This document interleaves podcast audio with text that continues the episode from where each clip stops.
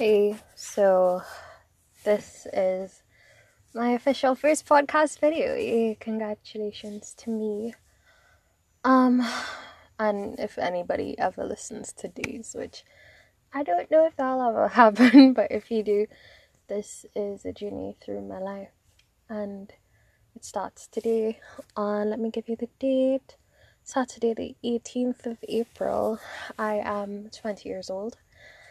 I still hate the color orange, as random as that is. I hate seeing it. Um, and I'm also just gonna talk about this because this is my life on weekly basis. Um, or is it besides? I don't even know. I don't fully care. Um, so recently, I think today was a game changer because I have a couple things I hold near and dear to my soul and family is one. Definitely my family. Like, I can't stand some of my family members, and keep in mind my family members consist solely of my mom, my granddad, and my three siblings, and everybody else is just, you know, when you're at a party and you get drunk to the point that everybody no longer exists, that's where everybody else more or less falls because they don't impact my daily life as much as my family does. Although they're family, don't get me wrong. Um, anyways, I have a really tight circle, and I learned a lesson today that I'd like to share with myself and to anybody that ever listens to these, and it is simply know who your friends are. That, and when someone shows you who they are, believe it.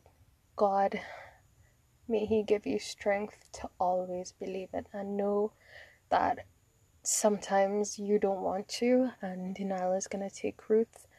And I, when it does, pray that you have eyes to see. Because, okay, so I am hitting this new role in my life where I, I am speaking positive things into my life and I am becoming my greatest self. And in that transition from who I am to who I want to be, I have noticed that my circle has gotten a lot smaller because I realize I'm on all of these social medias and really and truly these social medias may consist of five or six people who are your friends but for me it consists of these whole lists of people, none of whom I can speak to when I am breaking down at 3 a.m. and ha, we've all been there and ha ha ha, we've all done that. So if you have like a couple people you can call at 3 a.m. to say, hey, I'm breaking down and I'm not fine. Count your blessings, pray to God above, and hallelujah to your people.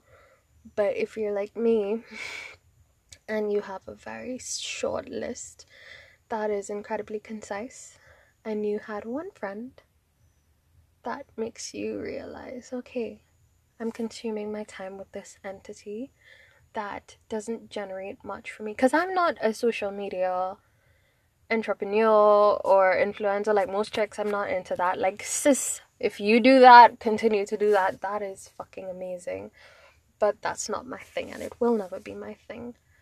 And the thing about it is, I had WhatsApp and I had this one friend and I told her, hey, I'm gonna do this, I'm gonna do X, Y, and Z. And then my friend, now keep in mind, this is the only friend I thought I had at the time.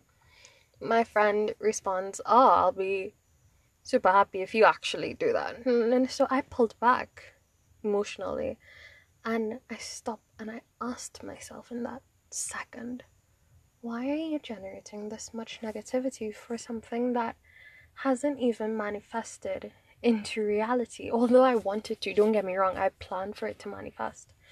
However, my friend they then went on to say, you know, if you actually do, I'll be proud because I can't X, Y, and Z.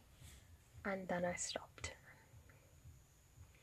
I think at that time and it was almost instantaneous. At that time, I just clicked and I unhinged, and I emotionally distanced myself from that person. And the thing about that distance is, I am at a point in my life where I don't want to hear all the what can happen or actually is going to happen. I don't. I plan on painting my own reality. And if I can't paint my own reality, and it's like having this painting and showing it to your friends, and your friends saying, Oh, well, if you actually get that soul, that's amazing. If I am an artist, I, I am glad for you to say, Oh, give me that speck of reality. But really and truly, if your reality is just going to clog up my days, or if you're coming into my zone to criticize, I'm at a point where I don't want criticism. And when I do want criticism, I'm going to take it and accept it.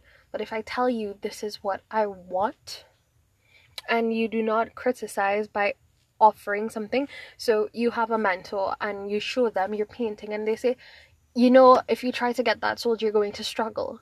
But instead, if you do this, or you do that, or you enhance your process, or even make that better, and criticize the outcome and not the action or the thought, I can appreciate that. But just criticizing my belief, especially this new formed mindset that I'm transitioning into, I cannot allow that in my life. And I think coming into this whole podcast thing, I'm going to start to express certain things more. And this is the first of many instances like this I'll probably have. God forbid I don't want any more. But as somebody who intends to be successful, you have to realize one thing surround yourself with people. And not everybody's going to be your friend. You have to know to compartmentalize and put people into different drawers. So you have a makeup drawer. You're not just going to put all of your eyeshadows in the same place you're putting your foundation, your powder, your lipstick. You're not just going to stuff it into a drawer. And even if you do put it into all drawer, all puts it all into one drawer, you tend to section off and you say, I'll put this here, I'll put that there. And I think going forward, that's what I need to do with people. So if you ask me right now, hey, Chevelle, do you have a friend? I can easily say no. I think a friend is somebody who motivates you to go beyond what you have. And you know what? Aristotle said it.